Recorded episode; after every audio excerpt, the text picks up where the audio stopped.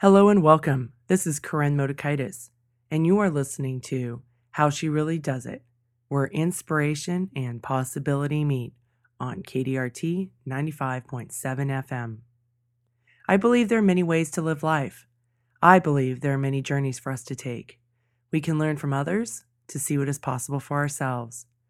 I believe there are possibilities for all of us. Not just the ones who have acquired great success, but including those of us who have stumbled, lost our way, or only saw closed doors. With this show, maybe you can now see a glimmer coming through the windows. I call that the windows of possibility.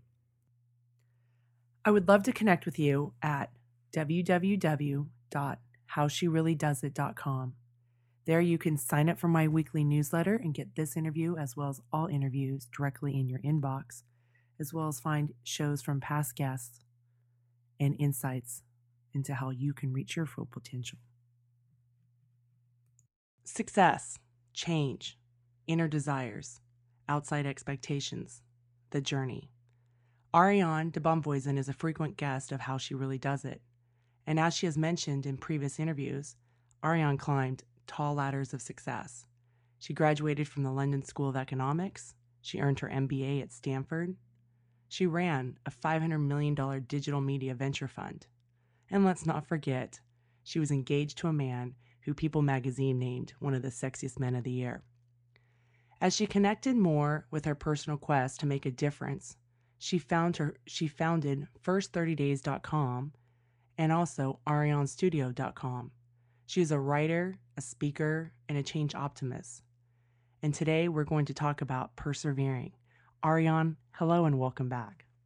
One of the things that I see so that happens so often is, you know, people want to live that cherish their best life, right? They want to fulfill their dream or their potential and so that they'll sign up for a workshop or to go to a conference or they may read a book, right? And and and then they come back and they read that book and their life hasn't changed or they go to that conference or you know they do they do some of this work but it hasn't changed you know what is it that you know about this sort of stumbling block that people face you know, what I've found in years of research of um, seeing why some people change and why some people don't, or why some people initiate a change and actually stick with it, and other people maybe just talk about it, they never really get on the court, is the people who are good at change have a very different relationship with time.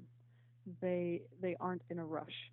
They this is not about proving to themselves that they can you know do something within a very quick and limited amount of time it's not about them feeling like they're late or they should have done this years ago or they're too old. So all the time issues, you know, as we think about New Year's resolutions, one of the main reasons why some people get them and some people don't is that they give themselves a much longer runway from which to take off. They don't sort of give up at the first stumbling block. They don't sort of beat themselves up. They allow themselves to be human. They are gentle on themselves they they know at their core that you know any change, big change, is is always a combination of a lot of very very small changes.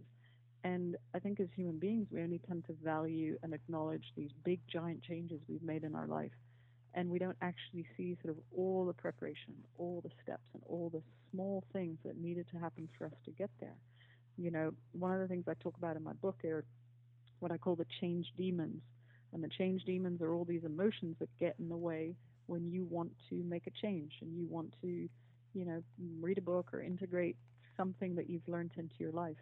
And one of the change demons that shows up is impatience. And the antidote to impatience is not patience. It's not just sitting and waiting and surrendering and expecting that something's going to be different. The antidote to impatience is endurance, which means that you are an active participant. You are also part of this but it also means that when when things don't go the way you think or when you know plans get changed or things take longer that you keep reminding yourself of why you want this change not how you're going to change, not how long it's going to take to change, but why you want to change. Because people who are going to change have a very strong why. I must lose weight because, you know, I'm getting married. And then suddenly it's very easy to lose weight. I must quit smoking because I'm going to try for children. Then it's very easy. When people get hung up on the how, that's when all the other things sort of get in the way and the excuses get in the way and the meanness towards yourself gets in the way. So get very clear on why you want to change. And then the element of time is going to sort of go to its proper place, which is that things are going to happen in divine timing and and you will stick with it. You know, that element of perseverance and endurance is actually going to come quite naturally because we're all born with it.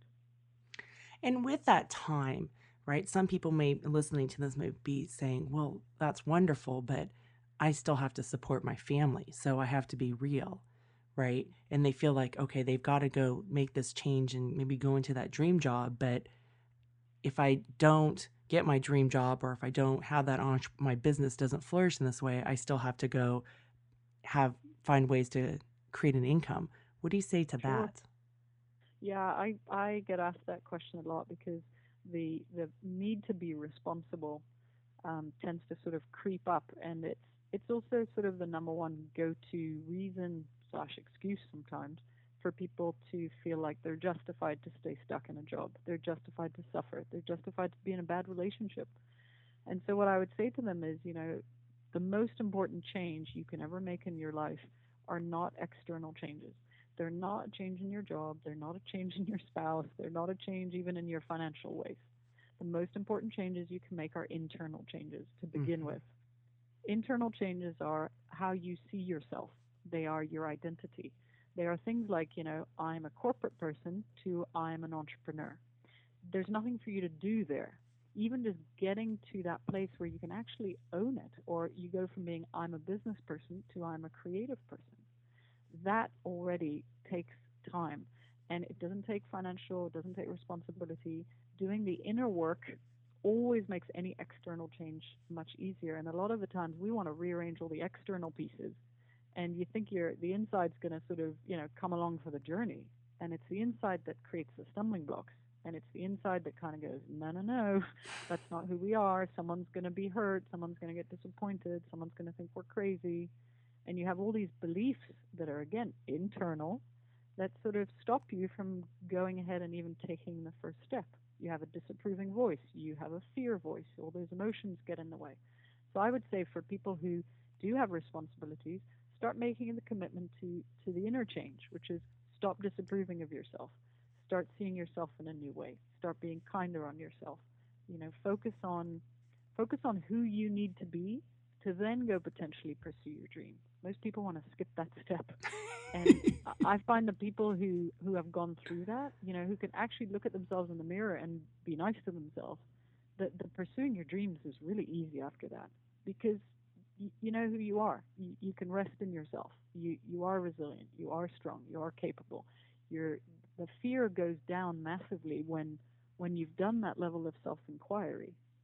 And so, you know, coming back to your first question, pursuing a dream is not a I've got to leave my job tomorrow. Pursuing your dream is, you know, getting a domain name on the internet. It's reading an article. It's listening to a show like yours. It's it's you know getting involved in a group that gets a little bit closer to the thing that you love. It's voicing to other friends and people that this is now something that you're really interested in, and then seeing some of the synchronicities or the invitations or things that you start being aware of. You know, none of those things take money. None of those things they, they just need you to be responsible to start actually voicing the direction in which you're going towards because no one's going to figure it out unless you actually start owning it as part of who you are.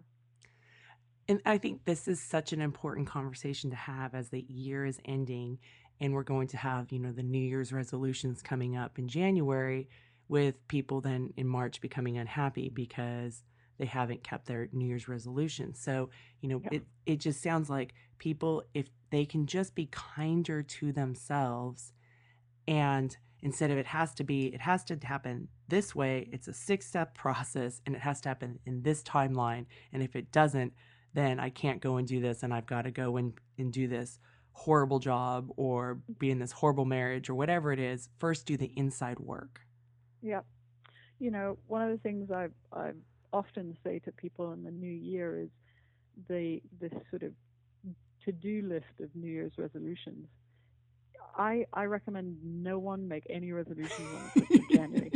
No, I really I, I've I've seen this now for a decade because it is a bad time of year to start making a change. And there's you know there's so much energy and pressure on getting it right this time and on being perfect. And that's not what change is about. Change is about being human. It's not about getting it right and being perfect. So leave all these people to make New Year's resolutions around you. And when you feel like there's something really inspiring you in your heart to make a change, that's when you make it.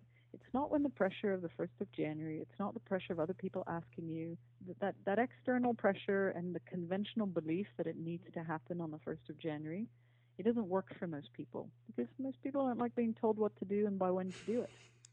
and the other thing I say too is with New Year's resolutions is it, it's more important for you to decide what you love and how to be this year than it is what you're going to do. I'm going to be really gentle and kind on myself, and I'm going to catch all my disapproval. You will have a radically different year. Radically different. You know, it's really important for me to be connected to something greater and to just be in sort of more of my spiritual nature as opposed to my practical to do and busy nature. And just watch how different you are. Watch how different, you know, a spouse you are, a parent you are, a friend you are, like what's how would you like to be during the year because everything that's going to happen around that will probably eventually happen you know as we're talking about this i'm reflecting over the last probably 10 years of my life and my own change process right? Because i believed in a lot of the the the striving and you know the working really really hard and um, and I still work hard, but it's a different it's a different flow and it's a different energy, and but and being one of those people wanting to go to conference or thinking this book is going to change my life, and um, and but it, a lot of what you've talked about is that interchange inside has also given me great insight into who I am, what are my values, and and then allowing me to be and realizing like even with the holidays recently i interviewed peter walsh and we were talking about you know managing stress during the holidays. And uh it it's a simple thing of kind of creating holidays with my family that i wanted it's taken four or five years to to put it together right to be clearly to communicate to tweak it to reflect on it and where this past thanksgiving I so enjoyed it.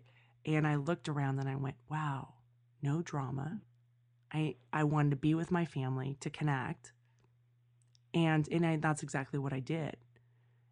And um, so, you know, the things that you're talking about, I look in my own life and, and I, there's so much truth or there's just truth to what you have to say because I've experienced that. Mm.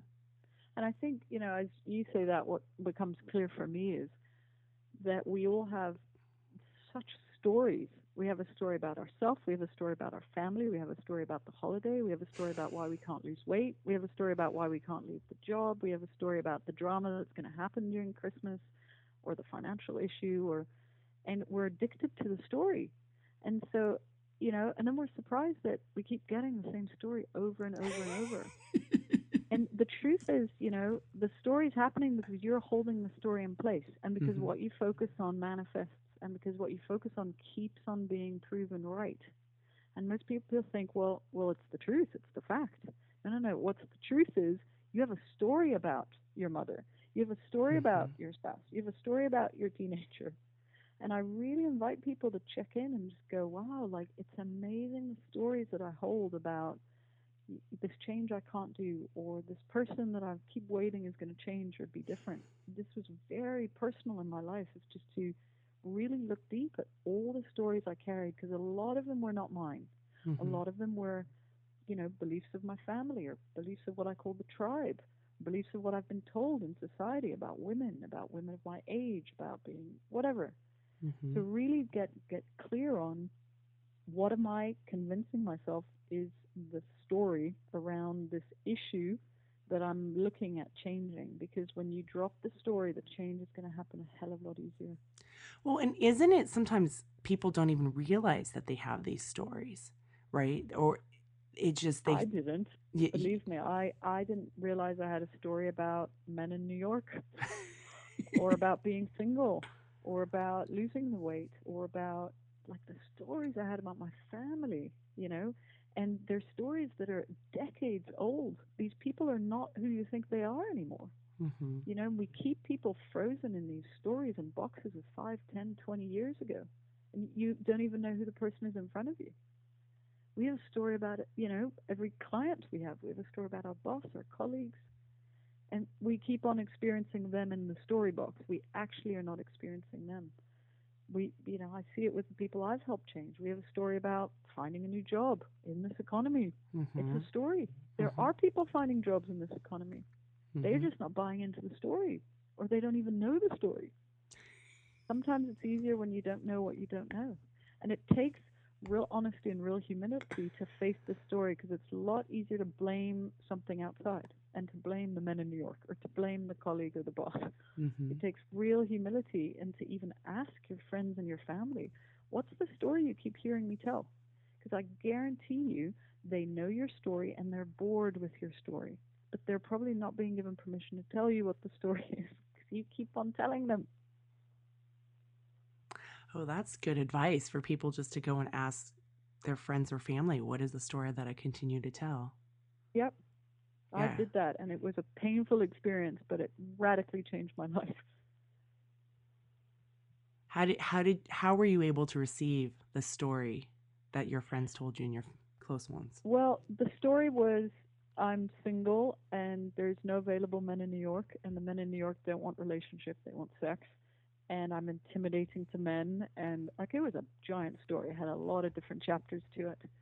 And I thought I was very justified, you know. I'd been on dates and they didn't go well, and I was telling one of my best friends this story. And, you know, she stopped me and she goes, Stop, stop, stop. I cannot hear the story again. I'm bored with your story. I'm done. I can't hear it anymore. And I was like, oh my God, this is like one of my best friends. And she's super happily married. How dare she? You know, she doesn't know what it's like. But it is true. And it is true. So I felt very resistant. And then, you know, she's, she's a, you know, a great sort of coach teacher herself. And she said, no, she goes, I'm done. If you want a new story, she goes, I promise you there are available men in New York. And they're spiritual men in New York. And they're men who really are looking for their beloved in New York. But when your filter is your filter, that's all you're going to see. Mm-hmm. And I was angry. And I was angry a little bit at myself and angry at her because I didn't feel, you know, she knew what it felt like. And I let it sink in, and then I saw the, the truth of it. And it's never nice to feel the truth, but that's where the humility comes in. And it's not, I'm going to try something else because what I'm doing isn't working. And I am going to let in the feedback, and I am going to let in a friend who truly has my best interests at heart. You know, and within a year, I- mean, I've met my absolute biggest love and beloved man and but I had to become a different person. I didn't have to project, oh my God, I'm going to intimidate this man, or oh my God, I need a certain kind of man. Like all that stuff needed to be dropped. All my stories, even about the kind of man I should be with, needed to be dropped. Mm-hmm. So say more about when you were in that stage of anger. You're feeling that anger from your friend, right? From what she had said. Mm. What did that? Well, Go ahead. No, go ahead. You finish the question. Um, so when you felt that, because sometimes people feel that anger and maybe possibly shame, right? Mm. And they'll flee. They'll go into that lizard brain and they'll either fight, fight, fight, fight, flight, or freeze, right? And so, um, and a lot of people, when especially if there's shame involved, they'll run away. What kept you, I guess, from key, staying in that friendship with this friend? Yeah. Um, a couple of things. One, I, I 100% knew that um, her intention was positive, and you know whether I have a disagreement with my boyfriend, I always go back to I know this person loves me deep down. I know his intention is totally positive, and it gets me to a place of be feeling neutral. It gets me to a place of not putting on the attack and not putting on the resistance and not having any shame go on because I, I assume that there is a gift in this. I assume there's something really positive. And I, you know, as a lifelong devotee of learning and improvement, I assume there's something in here for me and there's something for me to look at deeply. And the resistance I'm having is such a sign that there's something here for me to learn because clearly they've pushed a button. They didn't put the button there. The button's been there in me all along. They they just happen to find the button and push it. And that is a gift because when someone pushes a button of yours, you get to look at what the button is. Why mm. did not that person make me so angry? Why did that bring up so much anger for me? Mm. Nothing to do about the other person. And to me, it was it wasn't so much shame. It was more not feeling like she was compassionate, not feeling that she could understand, not feeling that she was willing to get in the hole with me. And the truth is, you know, when people around you are one of the number one sources of why you change or why you don't change. You know, it's another one of the change principles. It's like who really is on your change support team? Because a lot of the people around you, they get in the hole with you. You're right, Ariane. Guys are fill in the blank. Or Mhm. you're right, your boss is such a jerk. Or I can't believe he cheated on you. Or whatever it is. And you get a lot of friends who agree with you. And then they make you drink, and then they make you eat, and then they distract you because they actually cannot handle and hold and be with what's going on for you. And most people gravitate to those kind of people when they change because at least they get agreement and they can be justified. But I promise you, when your head hits the pillow after having spent time with those people, you don't feel so good because nothing's actually changed. You're still stuck in your pool of emotions. And the other type of friends, which was this friend in New York for me, are what I call ladder friends. They see you in the hole and they, they can hear you and listen to you and they give you the opportunity to really voice what's going on and then they send you a ladder. They don't try and fix you, but they see you out of the hole. They encourage you, they inspire you, they believe in you, they tell you who you really are, they remind you you're not your story, you're not your beliefs, you're not the change, you're not even the person you're in a relationship with. Those are the people you want to get around you. And we we you know, those people are not easy to be around sometimes because you want to stay in your suffering. Sometimes it's a lot easier. But for me, there was a real sense of I so wanted to look at what was going on for me in my personal life that I was willing to take, you know, help from anywhere. And if it hurt as much as it did at the time, it had to be hitting a truth. And Mhm. now I'm so highly sensitive and I have antenna on my head where when I listen to people I can hear their story that's keeping them stuck. It's it's so clear to me. And you know, it's in our blind spot. It was in my blind spot. I couldn't I couldn't see it. I had to get around someone else for them to reflect it back to me. Oh, I so agree with you about that because we we do have blind spots and um and being being careful about who you surround yourself with, especially if I believe if you're trying to make a change, if you're trying to reach your full potential, right? And your deep connection of what it is that you want. Um when you talked about so you had the ladder friends, do you have a name for the other type of friend who get in the hole with you? Yeah, I just call them the get in the hole friends or the ladder friends. It's not very professional. No, I it's memorable. no, I like that because then we could talk about the get in the hole friends because when you when you have the get when you surround yourself with the get in the hole friends and you want change, do you really create change? No, you get nothing. You get agreement with who hurt you or who angered you or who upset you, and you might get some hugs and you might get a lot of ice cream and you might get people who are trying to numb your feelings because they don't know what to do with them. But they're not people who who are willing to have the courage to take a stand and sort of say, you know what, sweetie, I know, I know this is hard for you. I understand. I've been there. Or I can see that this is really painful and this is, you know, a hard time for you. And it's going to get better and it's not who you are. And let's go for a walk or let's go to a yoga class or they send you an inspiring article or a quote in the morning or, you know, they go get a green juice with you or they're, they're already seeing you as having come through this. You know, they're not willing to see you as this broken, hurt, angered, you know, half version of yourself. They're already sort of seeing you as as what's actually going to get through on the other side. And those, those people are a blessing. You know, they they really they're willing to do whatever it takes for you to remind you of, of your truth. And they're not the ones that are going to take you and drown you in alcohol. Mm-hmm. And they're not the ones who are going to, you know, suggest things that are not going to be sort of really empowering. And I tell you, I this is one of the strongest sort of cleanup things that I've done in my life is to be really careful of who I spend time with. And it doesn't mean I avoid my parents or my family or even some of my closest friends. It just means that when some sort of change or crisis or transition is coming up for me, they're not my speed dial. They're not. Mhm. You know, they're not necessarily. I'm not necessarily going to call someone in my family because I know they're going to worry. They're not. They're not up for me changing. They're going to worry a week after I'm already finished with it. But most people, you, you got to be really careful about who you want to have be part of what I call your change support team because they are not usually your closest friends and family. They're not. The blessing is when you are going through change, life tends to bring you brand new people who they don't know who you are. They don't know how many times they've tried you've tried to lose weight. They don't know, you know, your stories. They just see the version of you today. And so there's no background, there's no regrets, there's no, you know, she's tried five times before to do this. And there's sort of this new and fresh and encouraging energy. And sometimes it's much easier to be honest and to share with someone who doesn't know you so well. Because you Mhm. have a freedom to be. You have a freedom to be someone different. People are not keeping you stuck in the identity that they know you to be. That's, you know, that's so fascinating. It's so true. And it's just so fascinating when you put it together like that.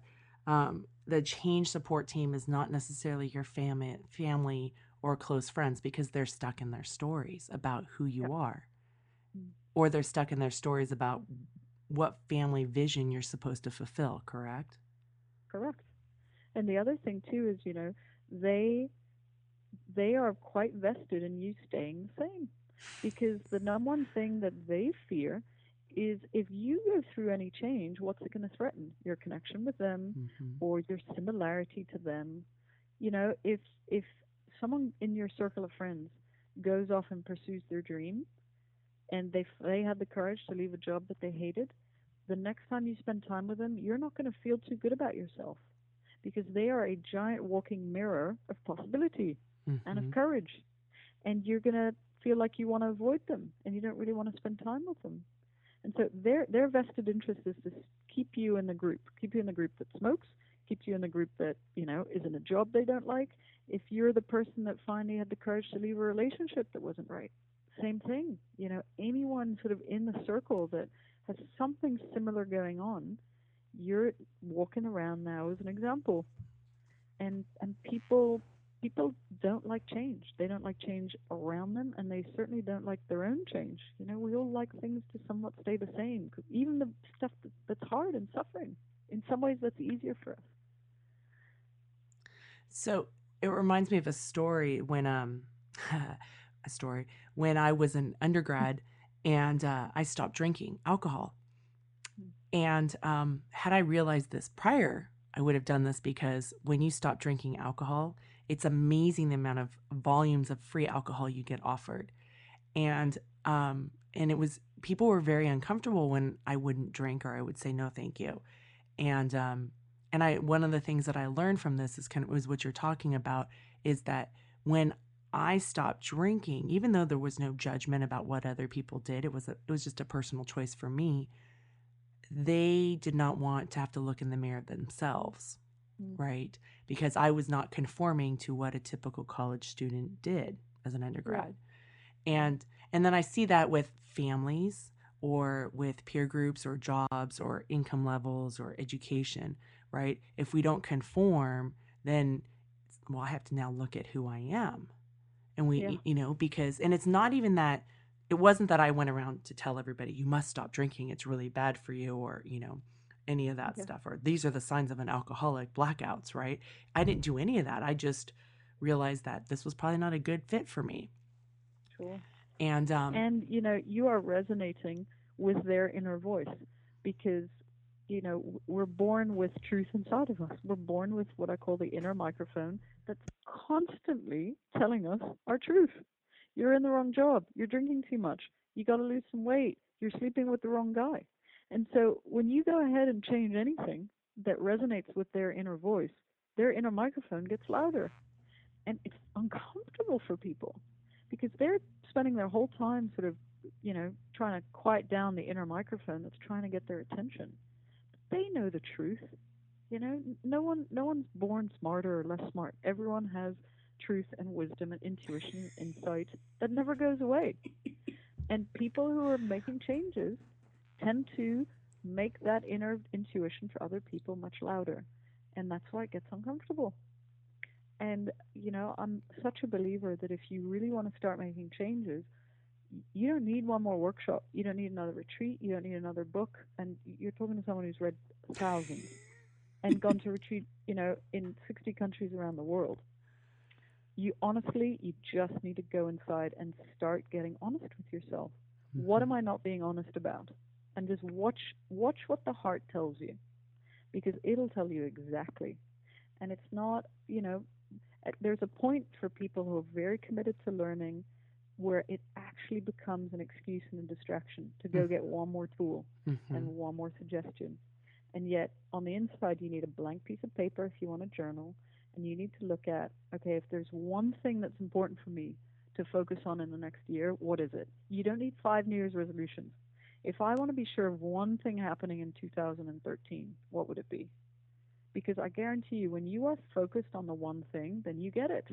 You know, that's another thing. We take on so many changes at once. I promise you, you will get the one thing that is most important to you. You always do. Most people get their work because their work is the most important thing to them in the year. You know, no one doesn't get that eventually. So we have these unconscious sort of commitments that we make. And the invitation really is start being very conscious about the commitments you're making. And that does include, you know, being still, sitting in silence, get on a mat, stop going to a workshop, stop reading the book, just go inside and listen. And it will be uncomfortable for some people, which is why most people avoid meditation, or they come up with, you know, I don't even have time. You know, I say this all the time. If you do not have 15 minutes of time during the day, there's something wrong with your day because you always find time to eat three times a day. you always find time to Facebook. You always find time to email. It's just what's on top of your list because when you're in tune with actually what your body's truth and wisdom is, that's when your life starts changing. You know, that's where you find your courage. That's where you stop ignoring yourself. That's where you start liking yourself because you realize you're not living this sort of, you know, fake life where you've got a version of an external life and a version of an internal life that aren't talking to each other. Well, and don't you don't you think? I think that um, because there's some clients that I will have, and I say you're you don't read another book, right? Just focus on the practice. Keep practicing this because the, the the the their pattern is, oh, I need to go get this book or I need to go do this workshop, and then once I mm-hmm. get that information, then I can sit down and start practicing. And I'm and I'm like, well, let's just start practicing right now. You know, let's cool. get inside. Why not? Why not write and the same things that you talk about? Get connected with oneself but don't you also think that there's kind of um, uh, different shades, right? There there are the workshops, there's the learning, there's shows like this or whatever, but it, it can help, especially on those days where you need evidence that, you know, that yes, change is possible or that there is a different way to do it. You know, something to kind of lean on on those tough days that we have as we go through this process of mm. personal change. Oh, I'm a big believer in that. I think one of the the most important things I tell people is that the people who are good at change, you know, are not alone, mm-hmm. and they don't sort of just sort of cut off from the world and decide that they're the only one going through this change and they need to make it happen. I mean, I I would be nowhere without sort of the the friends and the teachers and the guides and the people I lean on. I think the difference is I call on those people very quickly. There's no shame, there's no mm-hmm. upset, there's no embarrassment, there's no fear, there's no nothing. And I know when, when things start getting shaky for me, I send like three or four texts to three or four people, and whoever calls me back is perfect and the right person. Mm-hmm. But I don't sort of go, oh my God, I'm going to disturb them, and what if, and where are they? And no, no, no. I actually give people the opportunity to lift me up and I give them the opportunity to help me because it's a lovely feeling to know that you've helped someone. Mm-hmm. And I, I don't assume that I know the answer, and I don't assume that I can self coach myself. You know, even though people are like, "Oh, Ariane, you must be so good at change." No, it's just hard for me too. you know, uh, uh, you're learning all along the way, and so there are things in my environment that I've made sure, you know, my physical space where I live, where I work, is very inspirational. It's very uplifting. The music is, the photos are, the quotes are, the the food is. You know, th- those things those things matter because when your internal environment is shaky, when your external environment is positive and uplifting, it makes a big difference. You know, I, I sign up to some things on the on the internet that I know are going to help me on a day-to-day basis. I look forward to seeing them in my email. They're Mhm. sort of you know little little ladders, you know, just in case I'm I am in a hole by myself. So those are very conscious choices. I don't really read the news. You know, that's a just descent into the hole. Like, why would I want to read fear first thing in the morning? but again, it's it's a conscious decision of how I want my internal and external world to be, and it's not it's not very conventional. And I think what makes change hard for people is there's a lot of conventional beliefs out there. You've got to stay in this job, and you've got these kids, and you've got to be married by this age, and you've got to own a home, and you've got to look a certain way. And it's sort of that's the hardest change is just to get away from the conventional beliefs that you think are going to make you feel good or make you feel successful. Because I'm a walking example of getting a lot of those conventional beliefs and being the most miserable I've ever been in my life. Mhm. And I think you ask most people, you know, who who have some sense of feeling fulfilled, and it, it it was never about what society or religion or their parents or anyone expected from them. Not at all. It was always about them tuning into, you know, what, needed to come through them. It wasn't even what they decided. It's what they felt called to be or called to do. Last week I interviewed um an Olympic swimmer and uh he was actually my one of my husband's athletes and he was it was, you know, an against the odds story about how he made the Olympic team, but we were going through the race when he qualified at the Olympic trials. And afterwards, I was talking to my husband this weekend and I said, you know, there was a lot of the principles that of people that I interview, a lot of researchers that I interview, whether it's Carol Dweck's growth mindset or um, you know Dan Coyle talking about the talent code and that talent isn't born, right? It's it's created and it comes all through practice, kind of what you're talking about here. But there was one point where he's talking about the race, and and the what came up in my mind was it was almost like delusion because he was in this place instead of, um, it. You know, we can talk about it being perceptual blindness, but some people would say, well, you were just delusional to where he was in the race and what he was able to see. He actually thought he was pretty close in the race. When he when he watched the replay, he realized he was actually he found out how far behind he was, and then he went on to win the race and set an Olympic trials record. But Yeah. and, and that's the power of the mind, right? And Mm. and but he also talked about being really reflective, right? It wasn't something that he tried to do in a moment. I mean, it's been an I think an 18 year career, and um, you know he's worked with my husband for seven years, and he had a lot of blind spots. You know, and having somebody who, as you talk about, would be the ladder friend. You know, my husband was more the ladder coach, right? He would Mhm. he would work with him and and um and push him and he you know wouldn't say oh you're just so wonderful like he had those people he had his parents who love him unconditionally he has his girlfriend who thinks he's you know wonderful and then he had other people that were like hey this is what you're capable of or you know what this isn't this isn't good enough you're better than Yeah. this Yeah. And um, so a lot of what he talked about i find resonating with what you're talking about here as we go through change and i just see so often people fleeing at the first sign of discomfort, either in their own process of change or being one of the support members, right? Whether it's a friend. Say you're going through a crisis or you wanting to leave a job, right? Or maybe you got laid off your job. And the friend may be there that first day, but they may not be there that third week or that sixth week when it gets really hard. Yeah. That's What? very true. I mean, I, you know, I wrote an article um, called "The Woodpecker Syndrome," Mhm. and uh, I, I really, I was having a bit of a hard time. I think it was about a year ago, and just sort of new ideas and new things that I was creating, and and I sort of had to remind myself that, you know, all change is being like a woodpecker, which is you pick this giant tree, and you're this tiny little woodpecker with a tiny beak, and everything would tell you you're completely crazy. There's no way this woodpecker is going to get down this giant oak tree.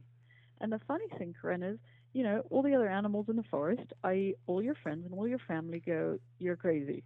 There's Mhm. no way that woodpecker is going to make that tree fall. And there's one thing the woodpecker does.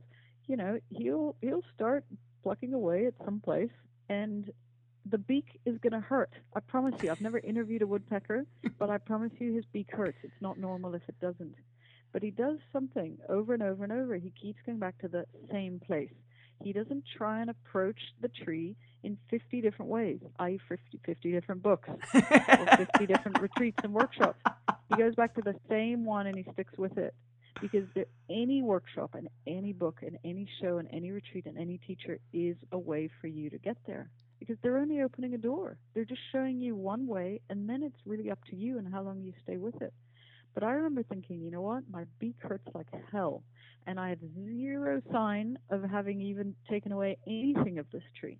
I've taken a thousand meetings. I don't know if this is right, but I actually am going to keep it going.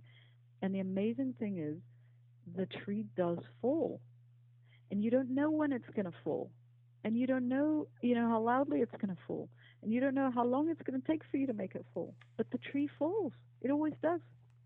And most, you know, most of us, we go to the next tree, or we go to a much smaller tree, or we go to the tree we don't really want to go to, or we get discouraged because people in the forest tell you, you know, that's crazy, that's impossible. And so we let all of that stuff in. And so I, I'm a big believer in just sort of, you know, my friends call me the little woodpecker sometimes. And I thought, let me just write a little story about this because it felt very personal. And it also felt like, you know, if I start putting timelines on anything that I want to achieve, that's an ego goal. It, it's not what I call a soul goal, S O U L. It's an ego goal. It's me trying to show and prove and go, look what I did in 2012. How amazing am I? You know, and look how quickly I did it. And I was able to release another book. And here's, it's very ego driven, as Mhm. opposed to saying, you know what, it might take me three years to put my next book out. Who cares? Who cares? Mhm. Really. My ego cares. Sorry, Anne, what have you been doing this year? Well, not much to show for, right? On the outside. Mhm. So when the outside is the only thing that matters, change is really painful. when the inside is what matters, and when you kind of know, no, you know, I'm learning and I'm writing and I'm rewriting, and I'm thinking about something differently and I'm becoming someone different who can then write a different kind of book, then there's no sort of, you know, meanness towards how long it's taking for you to have the tree fall. Then Mhm. it's about the joy of going back to the same tree, Mhm. trying something new, trying something a little bit different. You know, taking care of your beak, taking care of yourself, which is such a big one for going through change. Most people, you know, forget about themselves and they get obsessed with their change and their level of self care and, you know, taking care of their health. Let's just start with that, you know, which is the foundation of any change. Goes out the window. Well, where's the energy? Where's the enthusiasm? Where's the light? Where's the motivation? Where's the none of that's there because that that taking care of yourself even isn't part of your change. That has to be there. When you're talking about time and trees falling, is that is are you referring to time as um, letting go of the outcome? Yes, completely. I'm referring to the goal is not to get the tree to fall. The goal Mhm. is to really get in tune with what it is you most want and what it is that inspires the heart and what it is that feels like that giant oak tree that is unmovable and you don't even know where to start. And that's the right one. Mhm. And because when you do start, things do move. And sometimes other people come and they come and get pull down the tree with you, you know. And sometimes synchronicities happen, and sometimes the tree's easier to have, you know, come down. So to to really sort of allow yourself to get in touch with what you want and what you love and and what it is you are willing to go back and do sort of on a daily basis. And it's not it's not the should goal. It's not oh i should do this. Because that's not very motivating. It's just not. You're you're never going to go back to that tree. You know it's that thing that has to come through you. And most of us it's, it's so sad but most of us it's it so buried and we've never given ourselves permission to listen to it and we haven't talked about it and we've never assumed that we could even ever get close to it or it's too late or we don't have the education or we don't have the money or we don't know how to start. You know and all those things just like lock down the dreams. I mean I, my parents never asked me what i loved or what i wanted to do like really truly what i wanted to do. And it took me a few decades to uncover that. You know, mm-hmm. I think there's quicker ways to do it now, but I was very much, you know, on the safe route. And this is the kind of work you do, and this is the kind of guy you date, and this is what it, all of that stuff. Mm-hmm. And uh, you know, a lot of us are, are wired to conform and fit in, and that's sort of the life we get. We're and then we suffer, and then we suffer, and we suffer a lot. And then things, you know, life is always on your side. So life wakes you up, and then you get fired, and then you think you're so unlucky. You know, but the truth is, you hated the job. How are you unlucky? You hated the job. You know, that's life on your side. Or you, you know, you hate your spouse, and then he cheats on you and leaves, or she cheats on you and leaves. No, mm-hmm. that's life on your side, conspiring for you getting to your real beloved or the real job you wanted to be doing in this lifetime. That that's the difference. It's sort of going, when you stop listening to yourself, life has to sort of intervene in quite tough ways sometimes. And it appears mean and horrible. Why did this happen to me? You know, get down on your knees sometimes and go, thank God that happened. Because yeah. I wasn't living a true and honest life anyway back then. Mm-hmm. You know, mm-hmm. thank God that sort of got in the way. Thank God I didn't get that job at that company I didn't really want.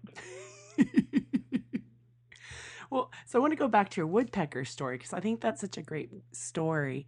And, um, you know, like what we've been talking about here, the woodpecker doesn't get distracted and say, "Oh, I need to go off and do this retreat," or doesn't sit on the sideline and go, "Well, should I should I go and peck at this tree, or maybe I shouldn't, or maybe there'd be another tree to go peck at, or it's taking too long." Right? It doesn't have all this talk. The change demons, yeah. you know, we getting in our own way. The woodpecker goes, "Tree, peck, okay, day's yeah. done, go rest, right? Yeah. Or go eat. It doesn't have the language probably capabilities that we have that actually get in our way. Yeah. Yep. I mean, uh, you know, you're talking to the, the inner dialogue and the the, the self talk and the overthinking. It's the worst thing we feed ourselves.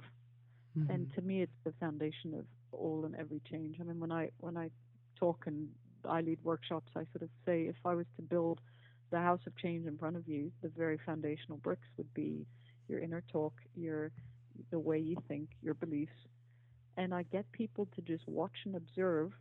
Um, they're overthinking and they're analyzing and they're fixing and they're they're just the obsession with the mind.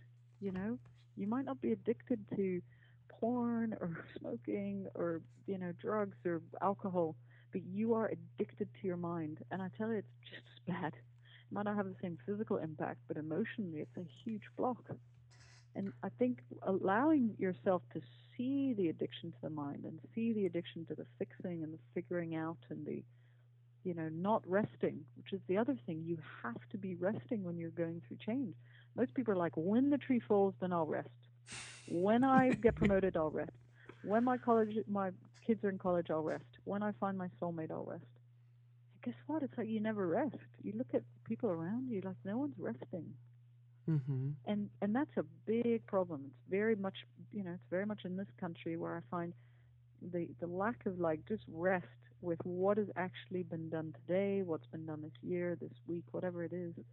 It's uh it's a big difference with people who who you know, keep going and have the endurance and have that, that woodpecker sort of mentality that the, of course the woodpecker rests. And of course, you know, you, you have to.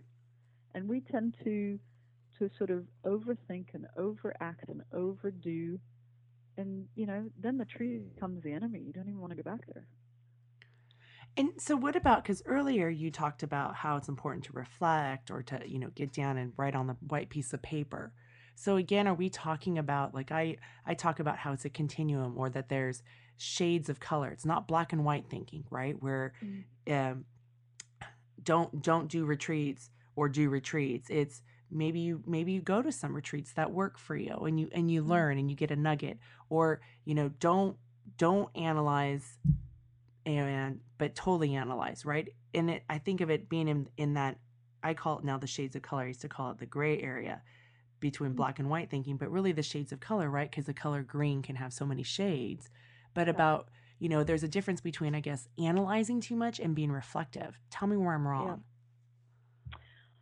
Mm, I don't think it's right or wrong. I mean, I, I try to go beyond the sort of right wrong concept. but um, what what I would say is, the more in tune we are you are with yourself, the Mhm. more you are going to know what you need.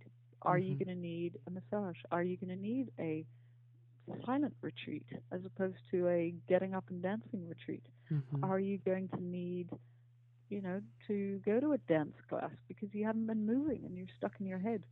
So to me, the more you do your self-inquiry, the more the body will say, we need a walk, we need water, we need to go swimming, we need to go running, we need to stop going to the gym and go to a yoga class. Mhm. You know, it's sort of it's sort of really being in tune. To me, the the more you are, the more you can sort of listen into what the body is asking for. Like I find towards the end of 2012, it is a time of resting. It's a time of stopping. It's not a time of doing and craziness and busyness.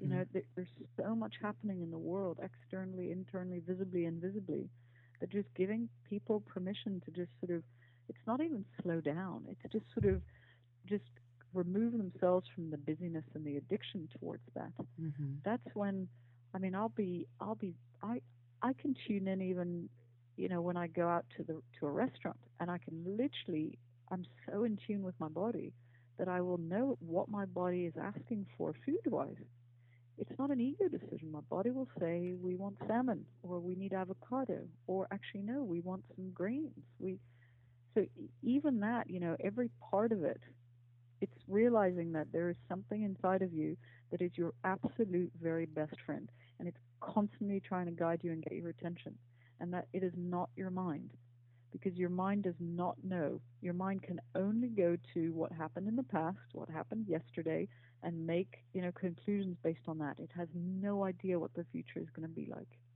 And this goes, you know, to more of a spiritual belief of mine, which is there is a part of you that is way, way beyond and wiser than this mind. And we live in a society where what's recognized is our intellect and our mind and what we say and what we do. It, it, the, this other part of us, whatever you want to call it, you know, your higher self, your higher, you know, connection to something, the part of you that doesn't change, it, it's always there. It's always witnessing. It's always, it, but it's silent. It's it's way quieter. It doesn't, you know, kick up a fight if you do something, but it's always silently there, ready for you the minute you ask it. But because the mind is so much louder, you, we assume that that must have the answer. The intuition is always speaking quite softly, but it never goes away. That's the sign. It's always kind of always there, and we ignore it, and we ignore it, and we ignore it, and we ignore it. Well, isn't our intuition our inner wisdom?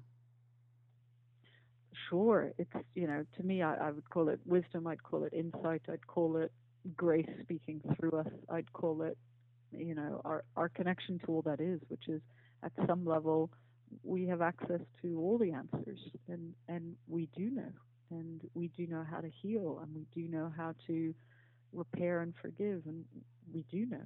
So that that whatever you want to call it, it's um it's asleep. You know, it's it's so far buried beneath the intellect, beneath the mind, beneath this this learning society that we're in, which is you know more use of the brain and more use of the intellect and more use of learning and and that's why you know when people read books and it goes to their head, that's great, but but your bones don't know it. Mm-hmm. You know, I mean, I, I've read dozens of books where I can tell you everything. You know, I've good Mm-hmm. memory and I I read books very quickly.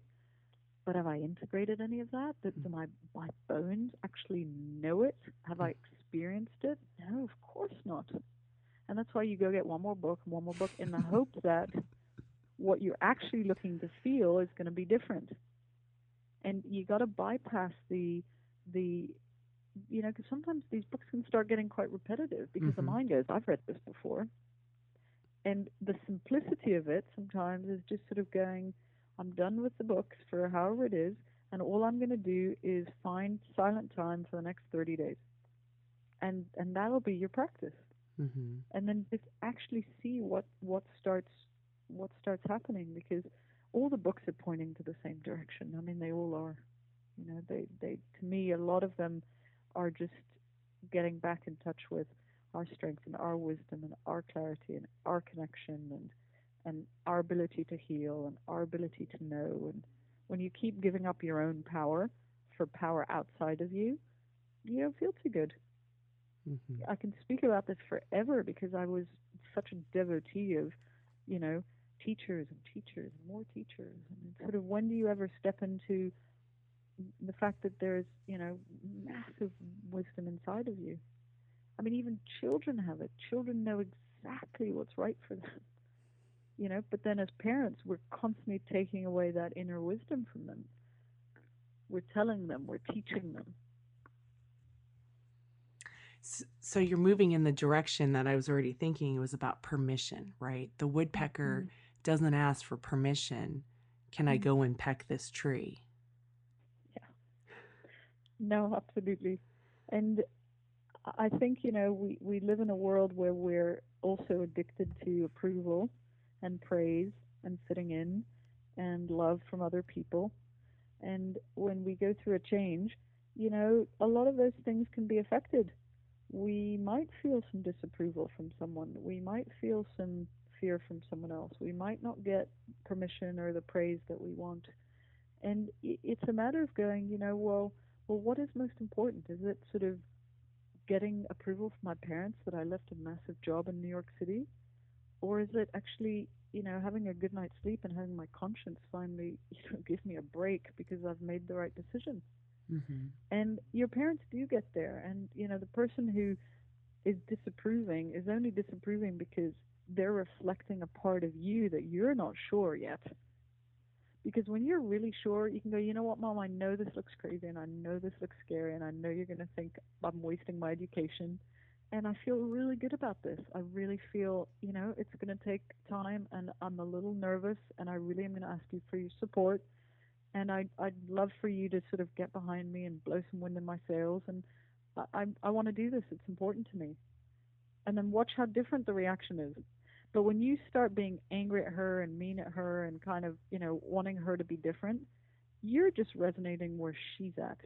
It Mm-hmm. just is a reflection of what's going on for you because when you when you frame it differently for the people around you because you're over that hump and it's then you can kind of bring them to your side and they want to be on your side you know they they don't want to be in the fear they want to be on the okay I if she's asking for support I can give her that Well, and as you've gone on your different paths, have you felt that your your journey from, you know, London School of Economics or Stanford MBA or running a digital media venture fund, do you consider that a waste or have you been able to take nuggets from that and apply it into your life now?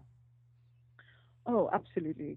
Uh, to me, none of it is a waste because I find that the the place from where I can speak today, whether it's to people in business or people who've you know been with the wrong in the wrong relationship or people who were really brought up in a very tribal structure of this is what you should do and you have to be perfect and you have to be good enough and like I can speak to that from my bones. You know, it's not because. I've mm-hmm. written a book or read a book about it. It is deep, deep inside of me, and it comes with experience and tears and anger and really having to come through it. And there's no way I could be in the place I am today as a speaker, as an author, as, as everything that I, I'm hoping to be and continue to be, where it's not really personal. And, you know, I'm so grateful to my parents for having started me off on that journey so that I could, you know, be free of it in some ways and to to know that I I had to, you know, unhook from the conventional beliefs and the conventional structures, personally, professionally, financially, in really all the areas of my life. To me, if I had one waste, it's the waste of time that I spent overthinking or over worrying or like that. That was a waste. Yeah. because it didn't work out so bad. And, you know, the, the fears and the overthinking, I could have been doing better things with that, sure. But they were not about the things that life were getting me to experience. And even those, you know, I mean, I say it in a half joking way because there's no disapproval to the part of me that was doing that because I can also relate to people who who are in their inner dialogue and are in the fear and despair and are in the sadness and the stuckness because it's very familiar for me mm-hmm. you know and um, I might have made it look easy but I can tell you like the the the humanity it runs through all of us and some people might make it look easy but I promise you there's there's there's sort of deep deep you know things, lessons, wounds that, that are always within each and every one of us. There's one thing I've learned from traveling as much as I have and interviewing people from around the world is we are incredibly similar. We are not different on this level. And, you know, we, we worry and we all want love and we all want to feel safe and we all want to feel we're in control. And those things are just part of the human experience. Well, Ariane, thank you so much for coming back on my show and talking about this important topic for it to help people go through their own process of change. So I really, really appreciate it. And I know in 2013 you have a new project that's coming out. Do you care to share it with the listeners? Of course, it's uh, this has been one that I feel has been wanting to come through, and I um I wanted to find a way to help people um, to really integrate and be conscious and be mindful during their day. So, not when they have time to read the book or go to yoga or meditate or go on a retreat, but really, how do you live consciously a day at a time? And what I decided to do is to create an app for the iPhones, and, and uh, we also created it as a daily email for people who don't have the fancy iPhones. But it was a way to sort of keep people conscious in all the areas that sometimes we can fall asleep to, which is you know, our relationship to money, our relationship to our, our health and our weight, our relationship to our parents, our relationship to our spouse, our friends, our relationship to something greater, where every day the, the, the technique or a practice or something is sent to you to just keep you committed and to keep you on track. Because what I found for myself is it's hard to make the, the, the leap from you know, book to integrate it into my life, or amazing weekend workshop to now what do I do? I'm going back to work. And I wanted to find little ways of just keeping people conscious, keeping people awake daily, daily, daily, over and over and over. And it's a little bit of a woodpecker syndrome, but in an iPhone app. So the iPhone app is called Mindful 365. Um, it'll be available in the iTunes store at some point in January, and also on the website mindful365.com for anyone who doesn't have um, who doesn't have the iPhone. Um, but it's been an exciting project. I wrote the 365 pieces of content um, that are going to be sent to people just a day at a time because when you can park the mind on something and actually give it something to focus on, something to do, your year will be completely different. And it's a you know it's a beautiful different sort of New Year's resolution to make, which is I'm going to be mindful. I'm going to be just conscious for a year, and just watch how different your life is. And I will have those links up on my website as well. So, where this interview is. Well, Ariane, thank you for being a guest again. And um, to 2013 when I'll have you back. Thank you, Koren. Always a pleasure. I could I could talk to you for a lot, lot longer. So all the best and blessings on all your listeners as well. All right. Take care. Thank Bye-bye. you. Bye bye. Thanks for joining us today. Go to howshereallydoesit.com to sign up to receive this interview as well as future interviews in your inbox. Early morning, fog is lifting. She's in a rowboat on a lake. She is dreaming.